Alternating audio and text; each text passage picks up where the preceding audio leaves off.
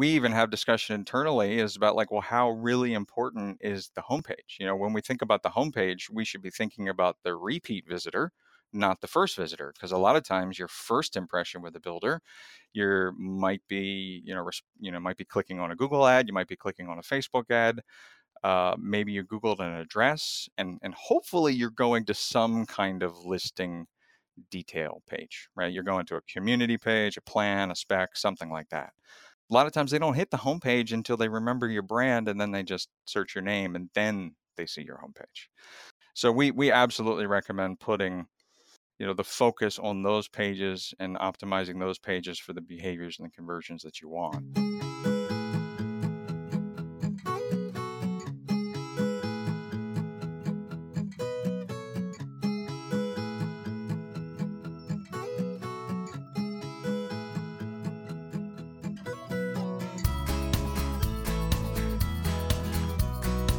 Hi, and welcome to Building Perspective with Matt Riley and Molly Elfman. We're here to bring value to you and your team by exploring all things sales and marketing related, all from different perspectives. Today, our focus discussion of the week is home builder websites and data trends with our guest, Dennis O'Neill from O'Neill Interactive. But first, let's dive into our top topics of the week. What do you have this week, Molly? What do you have for us? Okay, so here in Philadelphia, there is this amazing science institute that people from all over come to see, and it's called the Franklin Institute. And in the Franklin Institute, there is an entire area that is called Your Brain. And I go there all the time with my kids because we actually live right by it, and they have this, um, you know, jungle gym that is supposed to be like inside your brain and it sounds kind of weird but you'll see when you click on the link. Um, what is fascinating to me about this is um, really everything that we're talking about from about marketing and even just our podcast in general building perspective it is all about thinking about how we think right? So to me um, this fascination with the human brain and just how we look at information is always very intriguing. And one of the things that I want to share with our listeners is just one of these images. This is an image where you you will initially see one thing, but then as you look closer, you can see that there's another image in there as well. And I know all of us have seen these kinds of things before, but what's amazing to me is how our brains adapt to images and information um, and all of that of course applies to marketing and what we're doing. So this is this is something that i like to study. I'm not even close to smart enough to um, really study the brain. You know i i um I know some neurologists and I I know enough to keep my mouth shut when I'm in the room with them.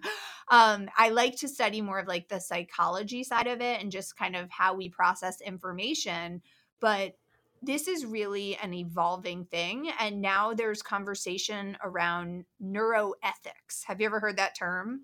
No i've not heard neuroethics. So neuroethics is really the impact um, the brain science is having on our society because we as we learn more and more about the brain we are able to manipulate what people see. So again this image um you you remember the image of the dress that was going around on social media and it was oh yeah. Do you see blue or do you see white? And you know now that we're starting to understand how the brain processes information you actually um, are able to start manipulating that. And what if you know it's like that there's a movie uh, eternal sunshine of the spotless mind. I don't know if you ever saw that matt but uh-uh. this concept of manipulating memories and all of that and the advancement of that would potentially affect our industry because of positive memories and all these different things. So science as science is evolving, neuroethics are becoming something that are, we're going to be talking about more more and more from a marketing standpoint because of how we're studying the brain. So I just find this stuff fascinating. So I'm going to put a link in here to this specific institute here in Philadelphia, but I could talk about this stuff all day. Check out that image and let us know in the notes what you see first when you look at this image. I love it. I love it. I actually find all of that stuff fascinating as well. I have this magazine that I bought at the airport like a week and a half ago when I was actually well a week ago when I was in Philly. I've started it. It's this Time magazine. It's uh, the special edition of Time, the science of memory, um, the story of our lives. This has built a sharper mind, erase bad memories, and what animals recall.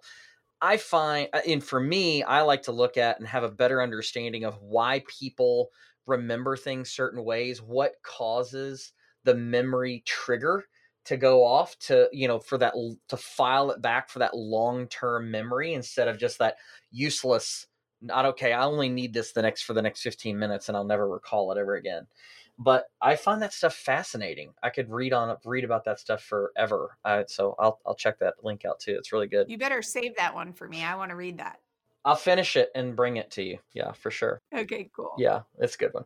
All right. I in talking about like how the brain works.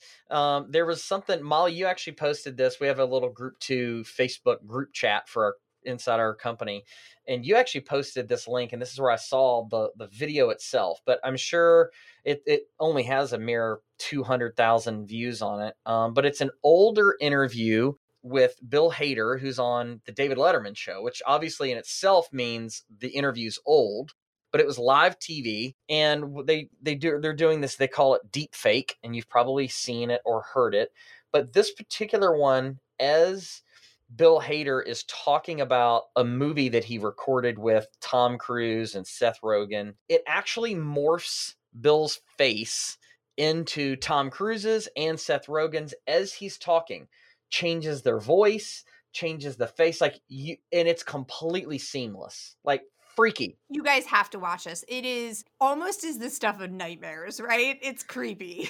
and it is freaky and amazing. It's like two minutes long. We'll post the video in the show notes. You can watch it. And if you Google deep fake, you'll find other things as well. So, how does that tie into what we do? Well, so there's an article on social media today and they're talking and so Facebook is establishing some new research challenges right now to develop improved detection of deepfakes. And in this particular article, it has what was President Obama, or I guess still is President Obama, but at the you know it's having having him speak, and he's talking about just random stuff. You can tell it's not quite his voice, and they did that in particular to make sure that you could tell it wasn't him. But his lips and everything were perfectly in sync. They were not words that he was saying. And it's it's crazy. And then at the end, they're showing the person who's actually recording it speak, and side by side with uh, the video of Obama, which was an older interview that Obama gave. And you start thinking about this deep fake stuff and how good this technology actually is. And like, what impacts does this actually have on us in general as a society? I mean, it's crazy. Yeah, it, it really is crazy. Like, think about that. If you record something and someone can use that and change it or change your face and make it look like you said something you didn't say, to me, it goes back to what we were talking about a few weeks ago or a few episodes ago um, about is it possible to have a fair election anymore? Mm. And, you know, like fake information that's out there, fake news. I mean, that's a real thing. And so again, it goes back to that. Like now you when you guys watch this this video, you're gonna see like you almost don't believe your eyes because it looks so real. So now you can see content and hear a voice and potentially not even you don't even know if that's authentic. So it's it's interesting. Yeah, it, it is. And so I mean all these tech companies, Facebook, Google, uh, everybody's going to have to get involved to help kind of combat this to make sure that you know who's to say that you just don't take a video of a politician of current president Donald Trump saying something and you just make him say something completely different or me or you not that we would have near the impact that you know a, a politician or the pre- a president of the United States would have or someone in that type of position it can be a little scary. So i mean even here facebook is dedicating 10 million dollars just to fund the research and they're going to be like using paid actors to essentially create deepfake videos so then they can essentially work the math backwards and try to reverse engineer this thing and uh, see that if they can't create some tools that can detect when these deepfake videos have been created. I mean, what do we get to? Do we get to where we have to record like you're walking around with like a body cam on to show like where you actually were? Yeah, it's very weird. And you know, I'm I'm watching Mindhunter right now, and I just started watching that. it's making me think about the criminal justice system. Like, what, how, like, how can you prove that you weren't somewhere and then they have a video of of you doing something? I mean, it's got to affect that. So that's a little plug for Netflix's uh, Mindhunter. It's really good, and that that's one that'll mess with your mind a little bit.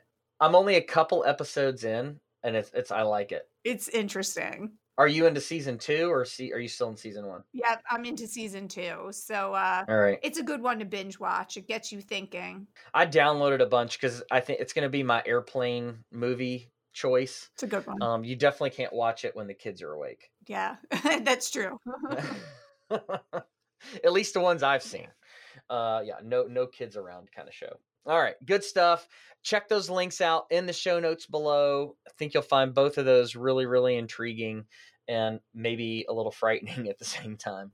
Um, but all right, so what we're gonna do is we're gonna take a quick break, and when we come back, we're gonna bring Dennis O'Neill from O'Neill Interactive and we're going to nerd out a little bit. We're going to talk about home builder websites and data trends and really and uh, kind of dive into some things about what you can look for as a builder, maybe things on your website, some data trends that you can look for. So really great conversation. Can't wait to have Dennis back and uh, back here and chat about that here in just a bit. So hang on. We'll be right back.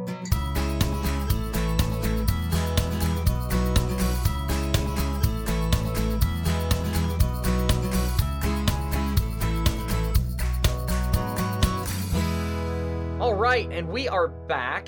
And today we are diving in with our focus discussion of the week is home builder website and data trends. And we have our special guest with us this week, Dennis O'Neill from O'Neill Interactive. So thanks so much for coming on the show, Dennis. Appreciate you being here. My pleasure. Thanks very much for the uh, invitation. Always eager to chat marketing and websites. You know, it's kind of what we do, right? It's like uh, just it's is it talking shop or is it just nerding out? Well, I don't know which one it is. It's both.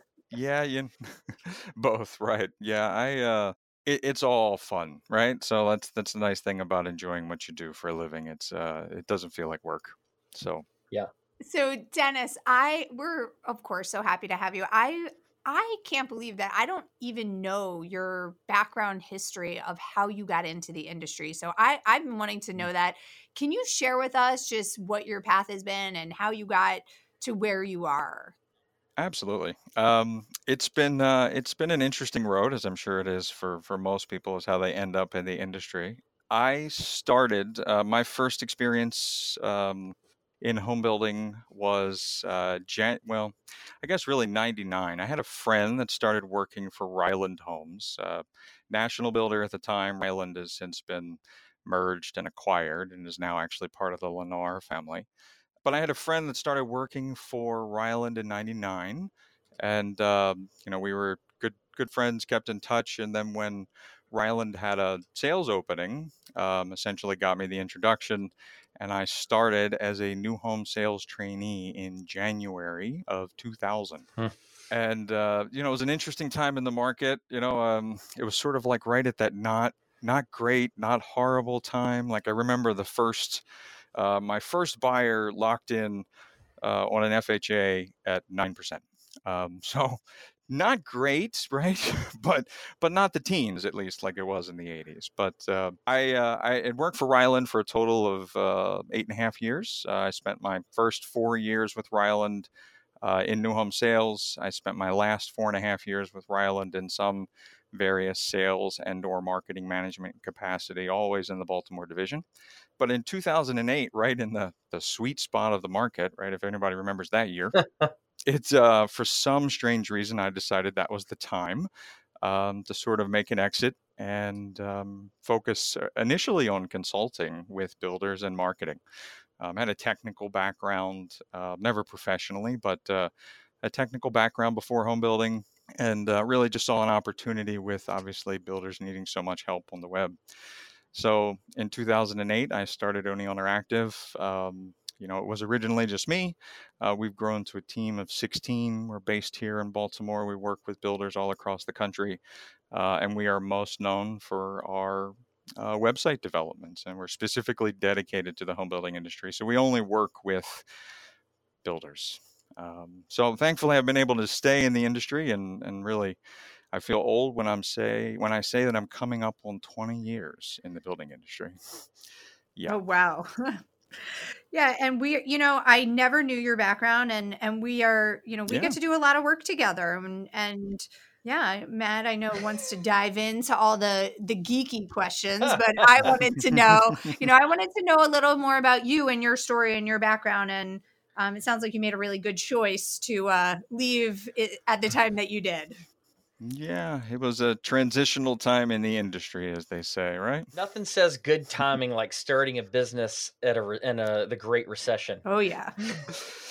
yeah, you know, well, you learn how to to survive and grow when exactly. when times are tough, and it just uh, you know it, it, sets you up to be frugal when when times are good too, right? Yep. So I can't complain. It's been uh, I learned something new every yeah. day, every day. That's awesome. Well, good. All right. Okay, mm. so love the background. I love that like me, we both started on the sales side of things, right? I love because yep, yep. I, I, think when you come from a sales background, especially like selling in this industry, you sell, you actually sold homes. Mm-hmm. I, I think that that gives just you a different perspective on a, a different look um, than someone that just comes in and says, "Yeah, I know how to build a website or I know how to do digital marketing." Yeah, okay, you help people, you know, sell shoes. It's mm-hmm. a lot different than selling actual homes, right? Yeah. So, yeah. Yeah, no, I, I totally agree. Uh, it's you know, of course, I'm a little you know we we might be a little biased in our opinions, right? But, uh, but maybe, but definitely having that frontline experience, I feel like gives you a, a really just a a wonderful sort of picture of of not just the the builder, you know, and and how they function internally, but really to understand the entire client experience all the way from you know obviously marketing and, and filling the funnel which has obviously been my focus for for you know the last uh, 11 years or so sort of filling the funnel with website leads but then obviously going all the way down through you know the site visit the close the contract the construction process you know all the way down to the actual closing on the home itself. Yeah good. Yeah all right. So talking about Builder Web and understanding that. So we talk about I mean, analytics, data and analytics kind of go hand in hand, in my opinion, with the actual website. You really can't have one without the other because they help mm-hmm. each other, you know, drives the decisions. So one of the things that we always do when we bring on, uh, you know, we're bringing on a new client is the first thing we always do is dive in and we start looking at from an audit perspective, auditing the things that are happening right now, but starting with the website because it's the central hub of all of your digital marketing efforts. And so for you guys and you and your team, what is what is it the, the things, the key things that you guys look for, um, or I should say look at when it comes to like if you're looking at a builder website and you know you're going to you know, how, how, what are the things you focus on from a, a either an audit perspective or you know key, focusing on key improvements? Yeah, no, great question. And so I'll say that most of the time when we start those kind of conversations with builders, um, oftentimes a builder is either already engaged with us to to update their web presence, right? So most of the time we're we're basically some a lot of times the conversation is just what's not working right? What do we want to do better the next time? So that that is probably a more common scenario for us than auditing what they're currently working with but sometimes they need that sort of help to try to figure out that you know maybe they they don't know exactly what's not working about their current site but they know something is not working you know it's not doing what it should for them. Typically when we start that kind of conversation um, there's a few different places that we go um, you know, we go from, um, you know, I guess builders, I'm going to back up just a little bit. Builders have sort of a unique challenge in terms of the web presence in that we really have this uniquely long buying cycle, right? So the, the website itself really has to support buyers at multiple stages of the buying cycle. So what we typically do is we're going to look at two major sort of halves of things. And I guess you sort of, I understand that you guys are talking about sort of how the brain processes information, but you know, you've got that sort of emotional side of the attachment and trying to make sure that the website itself is communicating the builder's messaging properly. And we have a, a statement internally that says there's no such thing as neutral design, right? Every design is making a decision, is communicating some kind of message. So we often will review the site to be able to see whether or not it's really communicating what the builder thinks it is. When you know what the builder likes to see themselves as who they are. You know, does this website tell that story to a visitor? Uh, and the second thing we're going to look for is is the data, right? So. Um, is it converting right is it Yep. are people behaving the way they would and unfortunately a lot of times when we have these conversations it's is the website even prepared to communicate that information accurately.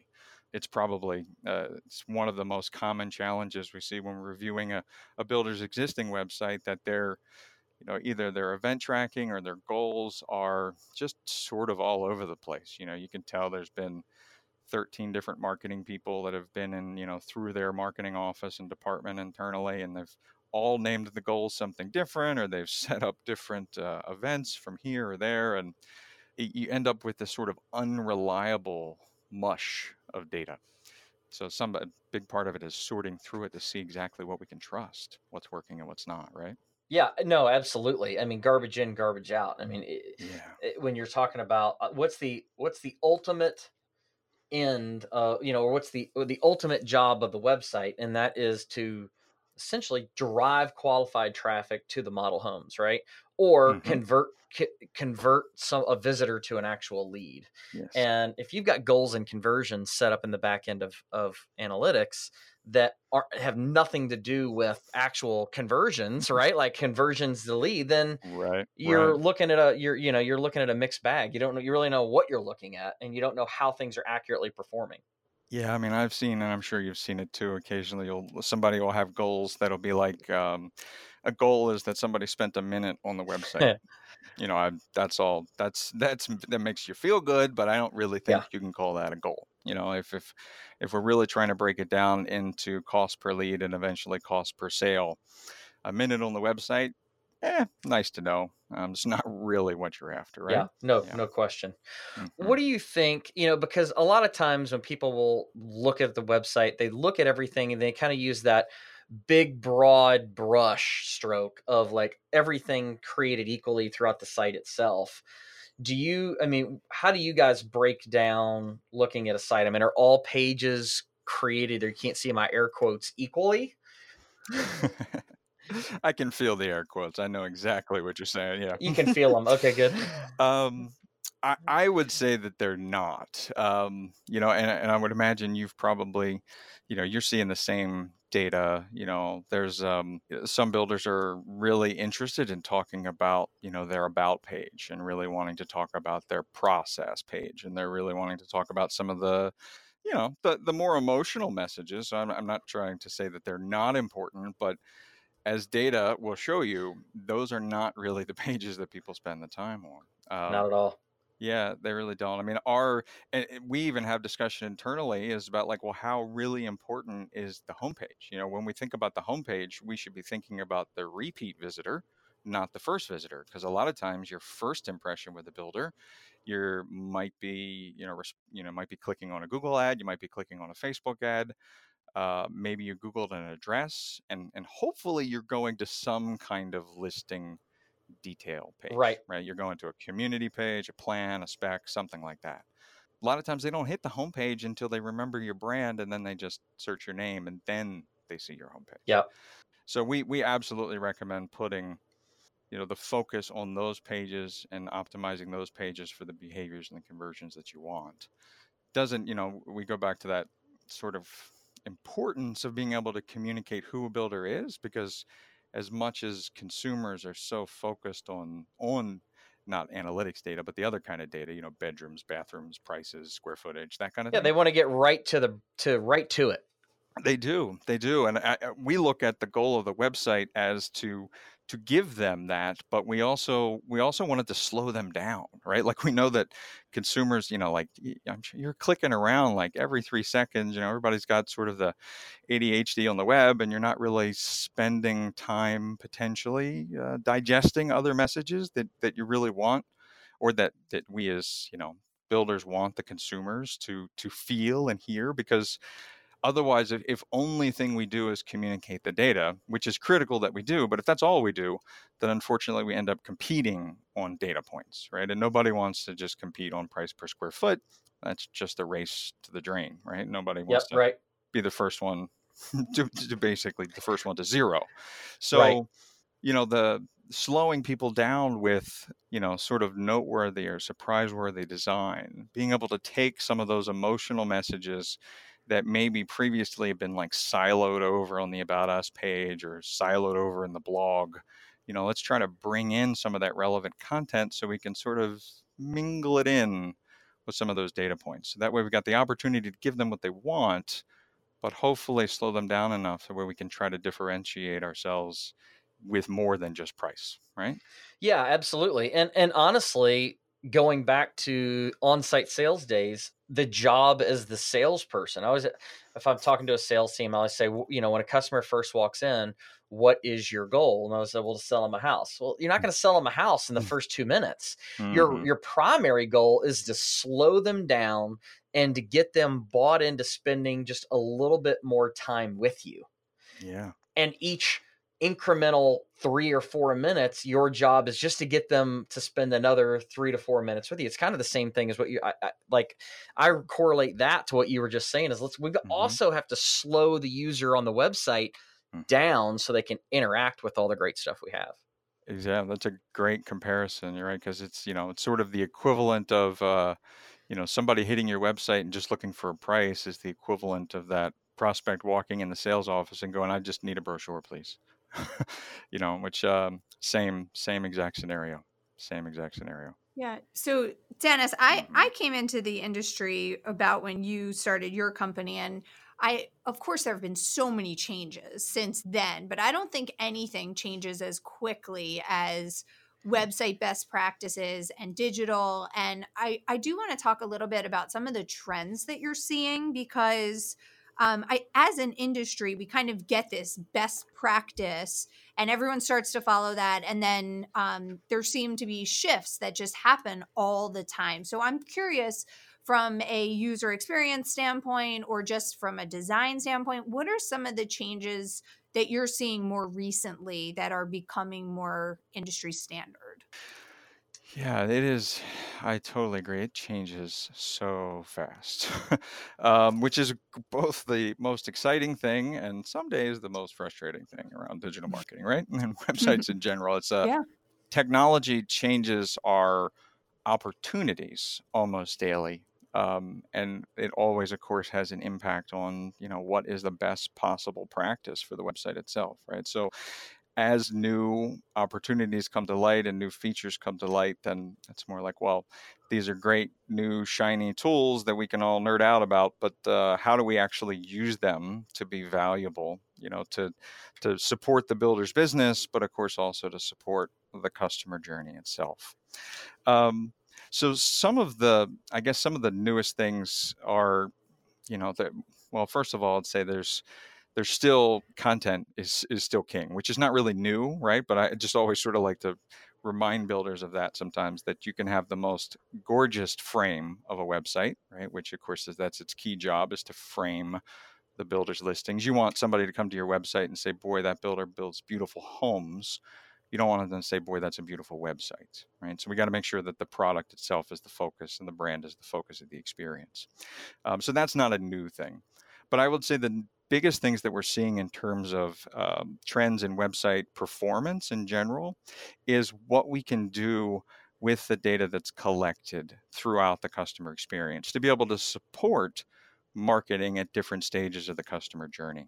And it, it- some of this ties back to what we talked about earlier when it comes to conversion tracking and goals. Being able to to not just track that final lead behavior, you know, of filling out the form or clicking on the phone number, but being able to track some of the earlier sort of leading indicators uh, you know, did uh, did a consumer create an account on the website to be able to save their favorite homes and listings? And then if they did, then maybe we know this is somebody a little bit earlier in the process. And well, what can we do to support that experience? So a lot of what we're been doing these days for a lot of builders is building a a system that sort of um, automatically helps them identify other new listings that they might be interested in, right? We've consumers are used to this kind of experience because they get it from like Zillow when they start to like listings and they get it from realtor.com and all of the other general brokerage websites. But we've been doing a lot of uh, implementations where you know if a consumer creates an account and they like this one two three main street home and they like you know the green acres community they save these things to their favorites that's all well and good, but if they never come back to the site to look at their favorites, it doesn't really help you, right? As a builder, it doesn't help you keep in touch with the consumer or try to keep them moving down the funnel. So we've been doing a lot of implementations that actually take that information and then use it as a way to keep in touch with the consumer. So if a consumer says, I really like Green Acres, it's in the neighborhood I want to live in, but I'm not ready. Uh, well, what we can do is we can automatically subscribe them to updates about a Green Acre. So when the builder uh, introduces a new spec home, if they add some new floor plans, maybe they updated some photos or added a video, uh, we can make sure that that consumer gets an email to let them know that there's some new activity related to what they've shown interest in. And then we can actually take that and expand it even further and sort of use some connections of the other data points where maybe it's not the same community, but maybe it's in the same city or the same zip code, or maybe we've got a floor plan nearby that's in the same price range. So, really trying to take the website experience and the sort of the behavior that consumers are already demonstrating on the website and how do we use that to better predict hmm. what they're interested in and help bring them back right because we spend so much money to bring people to the website you know eh, sometimes it's it's one and done if they don't remember your name if they don't remember anything else if they don't see another ad if you don't spend another two three bucks to get them back again you know, how is it that we can find a way to keep in touch with them with relevant marketing data, right? Like if I said I'm interested in a community and you send me an email 10 days later that says there's a new floor plan in that community, that's not spam. Right. You know, that's a relevant piece of information. I said I was interested and you gave me something about it. And it's not from a salesperson yet, right? So we're sort of like warming this up to eventually to the point where now they can actually sort of feel comfortable reaching out and start talking to an OSC or a salesperson these are the kind of things that I feel like is really what we see as the biggest trends is how can we how can builders use their website as a as a tool and consider it not an expense, right? The, the, the website should make them money. It should help them sell more homes than they would otherwise. You know, even if you have a baseline, okay, if you've got a generic website, you should be able to sell this X number of homes, right? But but if you've got one that's really working for you, there should be a delta there. It should do more business as a result of it existing and communicating with buyers who aren't quite ready to talk to a sales rep yet. Yeah, no, I, I completely agree. I, and when you were talking, one of the things I had read an article recently that was talking about how millennials and teens, which teens will turn into home buyers one day, but mm-hmm. millennials, and that's a really large group of p- people, but um, they're more and more people are expecting a personalized experience even from an ad perspective like they're they actually want you to be able to give them something that's relative to their current location and their current needs mm-hmm. without having to tell you and so circle that back around to the actual website and i i see us starting to make shifts where the website is starts to become a personalized interactive thing. Mm-hmm. So, like you said, you said a great, it was a really great analogy about the homepage.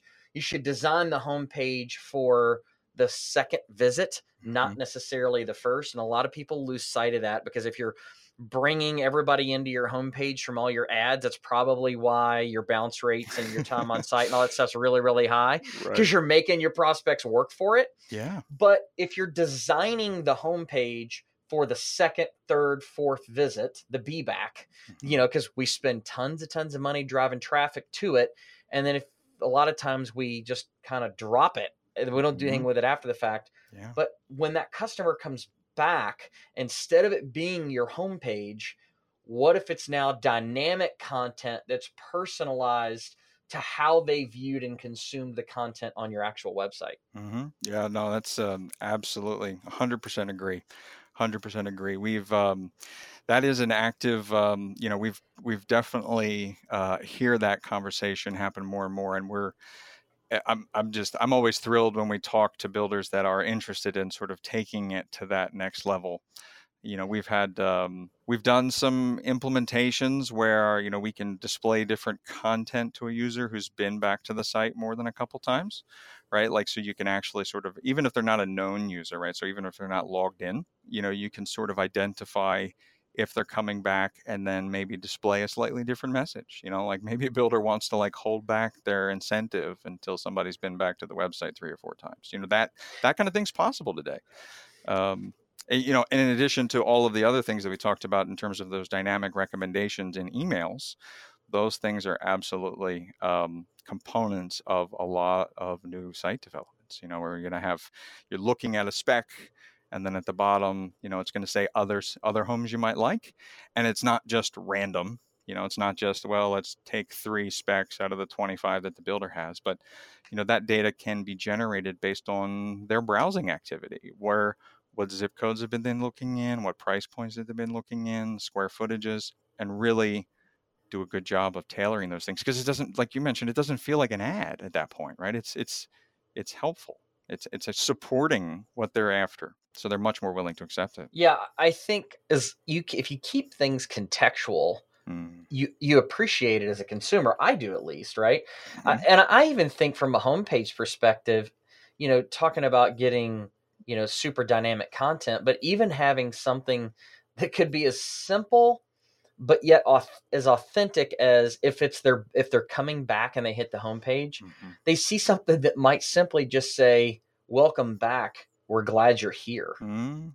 Mhm. You know, like that could that's something that simple Mhm. could really catch somebody's attention to be like, wait a minute, that's really that's cool. Yeah, yeah, you're right. That's um that that obviously is a great direct example of a message, and there's even things like um you know examples of sort of like small personalization like that that we've done is uh, you know like remembering somebody's search settings or remembering that a user started you know if you've got a multi-market builder you know and they're already you know they're only really searching in one market if they happen if they come back and they hit the homepage you know already have that market selected for them you know because we already know what they're interested in they're probably not going to start looking all across the country at that point right so those sort of nice things are and and they might even be completely invisible right? Like a consumer may never realize that that's why the map was in the same place that it was when they got back right? Or they may not realize that that's that's why the market was already selected for them when they got back to the site. But all of those things just sort of just remove noise from the consumer experience, right? Just sort of grease the wheels and just make them more comfortable, hopefully, while the whole time they're staring at your logo. that's right. That's right. Mhm. I, you know, I think that I- I've I find this an interesting shift in the digital realm, and this is just my opinion. Mhm. But you know, re- if you rewind, I don't know, three to five years, I, I think you know the the excitement, at least in our industry specifically, because it was such and and still is for a lot of folks, old school in a sense of you know newspaper ads and billboards and things like that, radio spots, whatever it may be Mhm. and uh, and yes as long as it's the right price i think that still has its and it's the right consumer for you i think that it can still have its place um but i think the the the thing that people really liked builder you know in in general liked about digital is it gave them and that was the thing we- everybody always touted it gave them clear cut things to look for right i could say Mm. I want to grow my new users by X. I, I shouldn't have a bounce rate higher than X. Time on site should be X. But now I feel like that it shifts now into, and I just was just having this conversation yesterday with a builder, and like, well, what what's an acceptable bounce rate? What's an accept? And the answer comes back around to, well, it depends Exactly.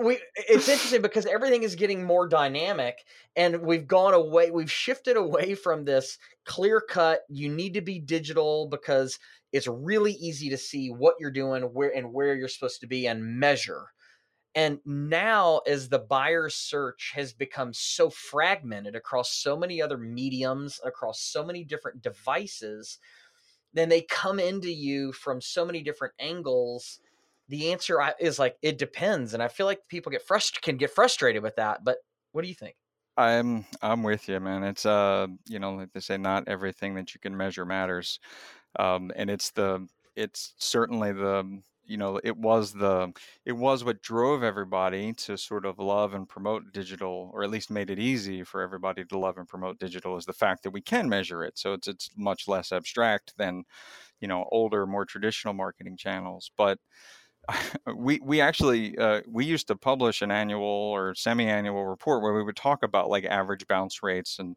sort of like um, pull together analytics from all across builder sizes and you know regions and then and then come up with some of these average numbers but then we started looking at them and it's like well that's an interesting number but i'm not exactly sure what to do with that right like yeah. you know when when when you get a piece of data and you don't if it, it, there's no there's nothing actionable from it, you know, then it really sort of loses its value. And like you, I think that's the hard part when builders are looking for benchmarks is the fact that you're in a different market. Like there are so many variables that come into play. So those benchmarks are really just they're not really valid. Yeah, because even and then you get the difference of price point, and consumers might behave differently depending upon you know what generation you might be reaching, and you know a bounce like you know we don't we don't even like to be honest, we, we try to avoid a conversation around bounce in general. Of course, you, Of you could course. see some red flags. Obviously, if you're buying a keyword and you got a 95% bounce rate, then you got a problem.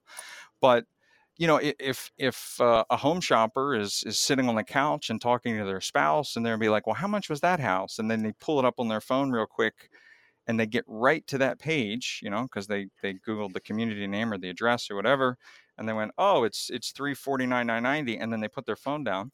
That's a bounce, but it didn't. It gave the consumer exactly what they That's right. wanted, right? So that's not a bad thing. So it's sort of hard to really say that bounces are bad because they're not.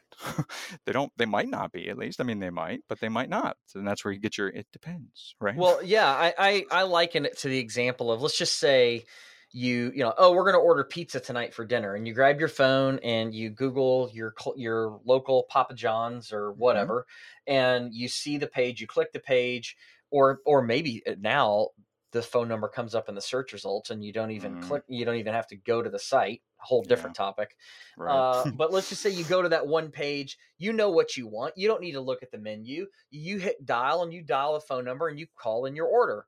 That's a bounce. That's a l- super low time on site. But did the user get what they were looking for? And the answer is yes. So that was that was a success. yeah. Uh, yeah, business so- got what they wanted too. They got the phone call. Absolutely, no question. Mhm.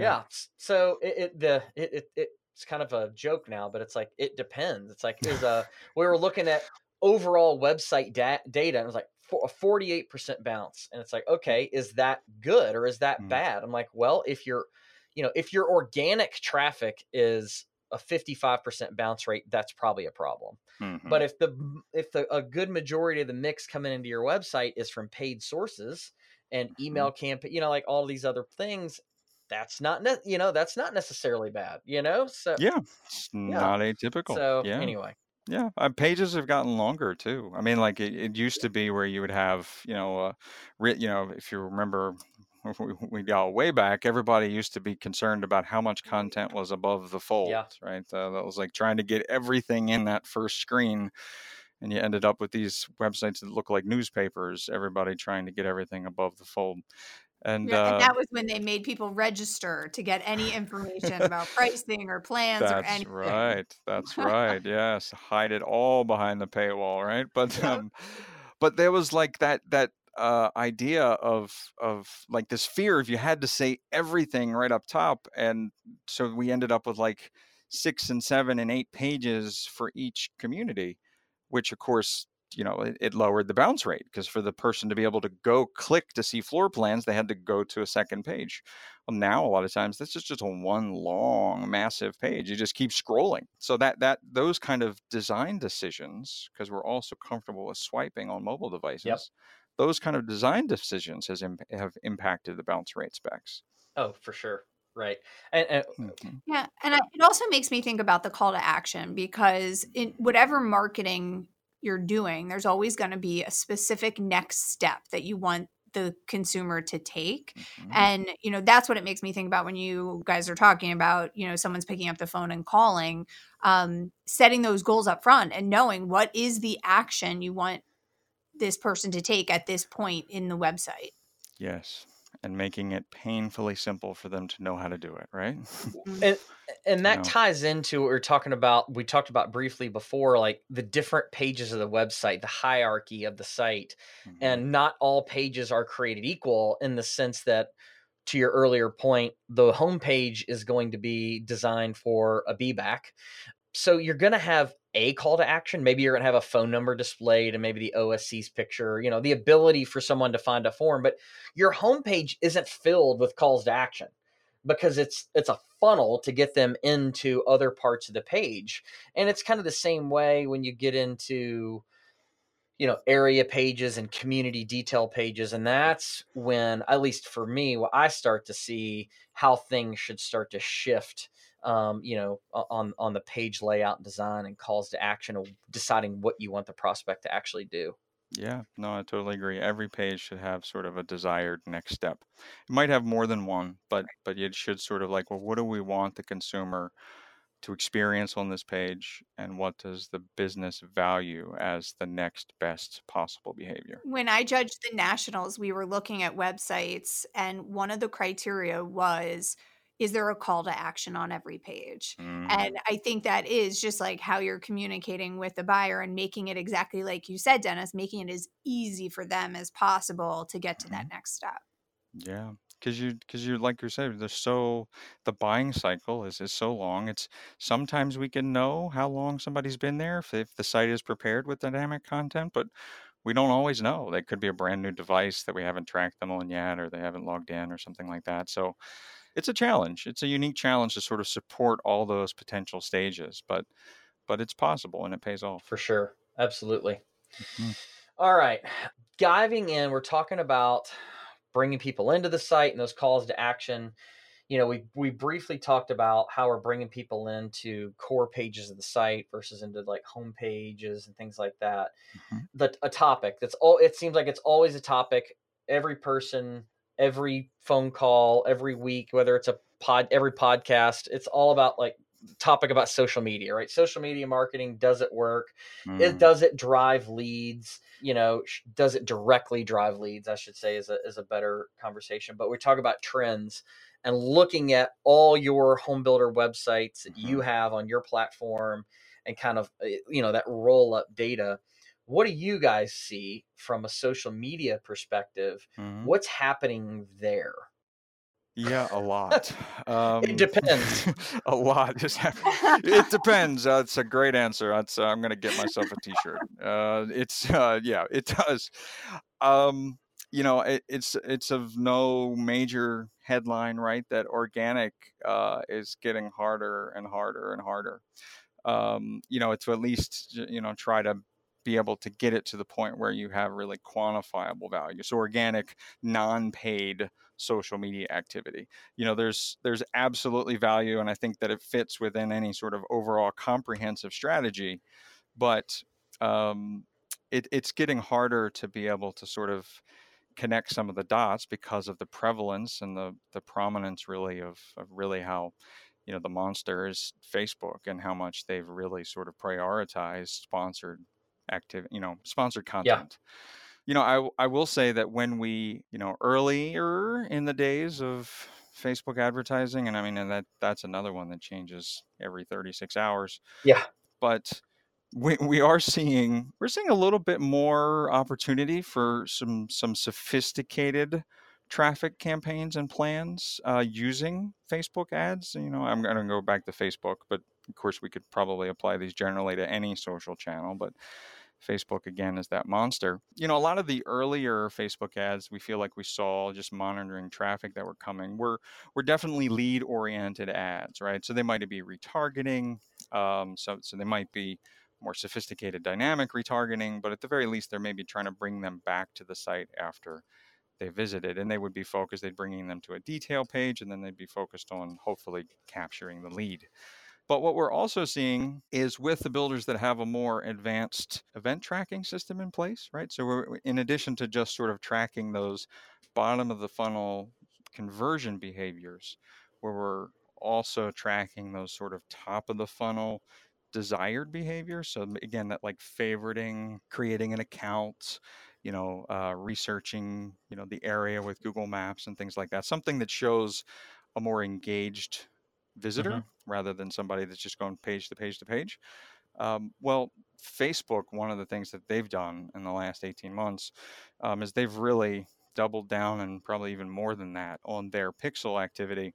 So the Facebook pixel, and now, of course, they have Facebook Analytics, which I don't know if it will be ever completely a competitor to Google Analytics, but it does have some interesting data that it can give you because obviously Facebook knows a lot about its users. But what we're seeing by using the pixels and, and sending some of these earlier behaviors into the Facebook pixel, you can, uh, we're seeing campaigns that can be targeted to people that are higher up the funnel too. So, you know, if you, if you, oversimplify and say you've got a two-stage funnel, which of course it's it's the journey is longer than that. But you can target uh, a lead oriented, you know, much more maybe data driven ad uh, about a price or community or a zip code or a grand opening or something like that, uh, or closeout. You can target that ad with that creative and that message towards the people who are at the bottom of the funnel. And then you can have a different ad, different copy, different creative, different message targeted towards the people who have been to your site, but maybe are just showing some of those early behaviors. So I'd say one of the most exciting things that I've seen is because of this additional data and because that Facebook gives us the ability to share this, uh, we're, we're sort of seeing these more sophisticated campaigns as opposed to just a general, please come look at my spec for sale and don't forget to fill out the contact form. Yeah, you know like it's um so that to me that's exciting to be able to see us use some of this sophisticated data that facebook has and make marketing better yeah what's what's really neat about how the the pixel is working is you can essentially create your own lack of a better term funnel inside of facebook top middle and mm-hmm. bottom of funnel type ads all based on the behavior with that the person had right if it's they clicked yeah. on a top of funnel ad and they go to your website, then you can mm-hmm. you can re- retarget to them something that's more middle or bottom. You know, just create that essentially own silo within one single platform. Yeah, and you can almost like give them a little carrot for each each one, right? Because in, in Facebook you can you can create an audience based out of people who visited your site and did behavior A, and you can set up the campaign targeted toward conversion B, so you can sort of pull them down into the next level, and then you yep. can have a campaign that targets audiences that you know already did B, but now you want to pull That's them right. down to C. So it's sort of like you can just like lead them breadcrumbs all the way down into the lead. It's exciting.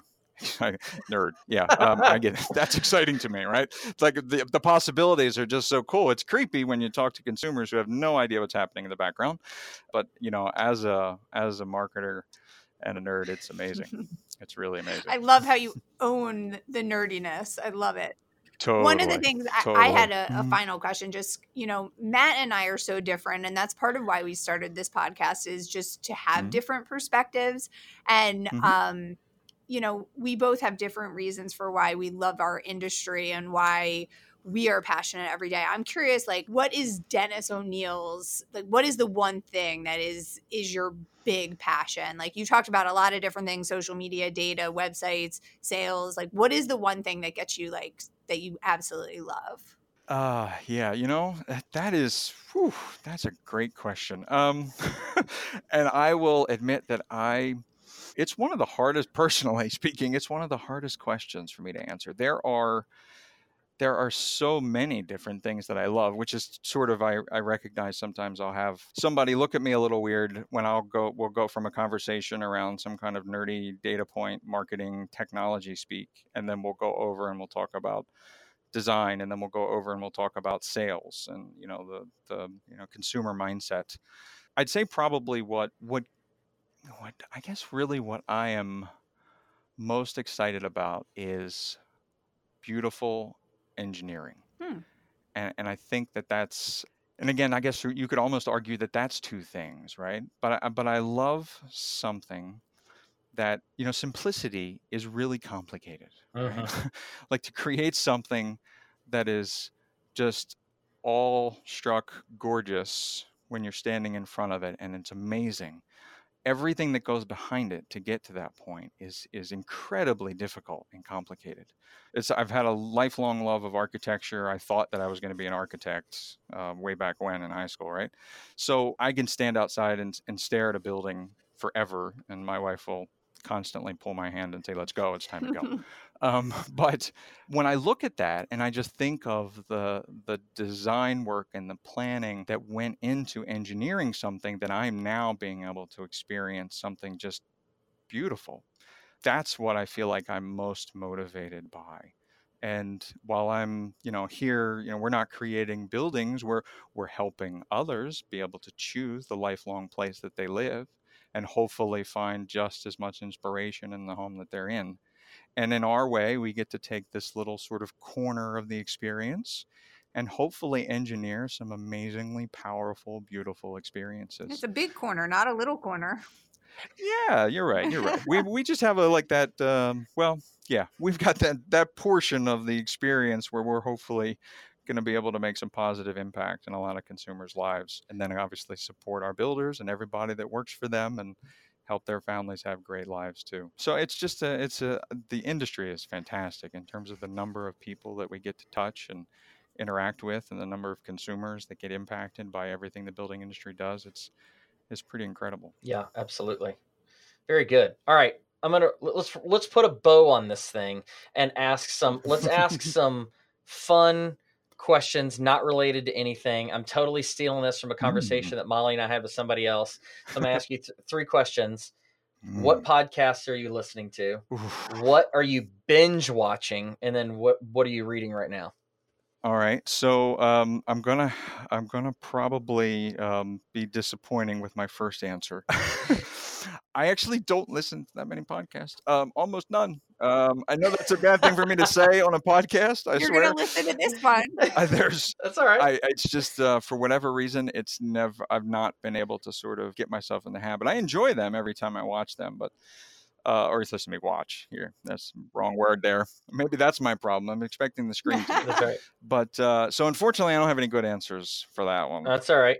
Binge watching. Uh, I'm on. I just started uh, season four of Billions on Showtime. You guys ever watch that? No. No, I've not seen that. I'm Uh-uh. gonna write it Oh, down. it's it's a fantastic show. It's Paul Giamatti is the only name that I can think of that's in there, and it's sort of a New York state's attorney and like billionaire hedge funds, and it's just a lot of very sort of political re- maneuvering and strategy that goes into it. It's just a great show. Great show. That's cool. And um, right now, I'm actually I'm reading a Winston Churchill bio. He's um just, he's an amazing character, fantastic speaker, incredible storyteller. Yeah. And um, I'm I've just started it. I think I'm 100 pages into a 700 page bio, but biographies have really been sort of my thing lately. I feel like you know, other than some other philosophical texts texts I could throw in there, but uh, normally that's my topics of choice, that kind of thing. But I would not have guessed that for the reading list. That's really interesting. That's awesome.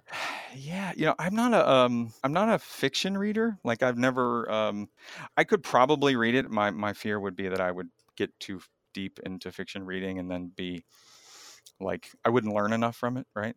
So that's like i the i feel like i should always i want to always be absorbing new perspectives and new ideas and sort of thinking about things that i haven't thought about before or change the way that i'm thinking. And fiction doesn't at least i don't think it'll do that for me. So i'll go back and forth. Sometimes i read two or three books at a time depending when one gets on my nerves you know like if it bores me for a little bit you know like there's a slow chapter Right. Um, I read another one recently that I'll throw out there. That's a great book. It's called The Book of the Long, or excuse me, The Clock of the Long Now. Okay. So, talking about beautiful engineering, I know we were probably these are probably supposed to be short three questions at the end. no, I love it. the Clock of the Long Now is a project of a clock that is being built inside a mountain in West Texas. It was started by a nonprofit group that eventually formed, but they started in the 90s.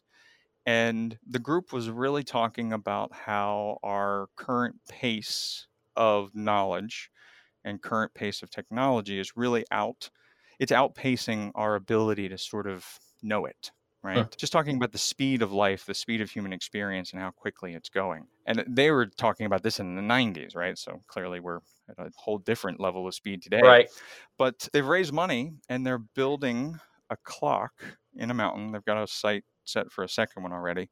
But the clock itself is designed to move and tick and ring for 10,000 years. Wow and there's a certain chime that goes off, but only once every thousand years. And there's a certain chime that goes off on a day and a week and a month and a year. And it's just such an interesting concept about, you know, how we don't we don't really think that long, right? We think about, you know, you think about maybe the Colosseum in Rome and you think about the pyramids in Egypt. And when those cultures were building those things, you know, they were thinking a hundred generations into the future or more. And we don't really think with that kind of distance. Right. And the clock of the long now talks about sort of the conversations that led this group up to creating this foundation and eventually designing the clock. And, you know, they've got a very interesting mission. And it's the book, of course, is not just about the foundation, but it talks so much about sort of what motivated them to even get started. And it changes it, it's you know it, I liked it because it changed my perspective on how I think about time. It's incredible. No, that's awesome. I'll have to check yeah. that out. I found that stuff interesting. Yeah. Awesome. All right, Dennis. Well, thank you so much for coming on the show. We got to nerd out and talk about data and web, mm-hmm. and then we mm-hmm. got to talk about engineering and architecture and philosophy. And I mean, we just covered the gamut today. Mm, we did all over the board, all over the board. been uh, been lots of fun. Thanks so much, guys, for having me on the show. Thank you, Dennis. All right, we'll talk to you soon.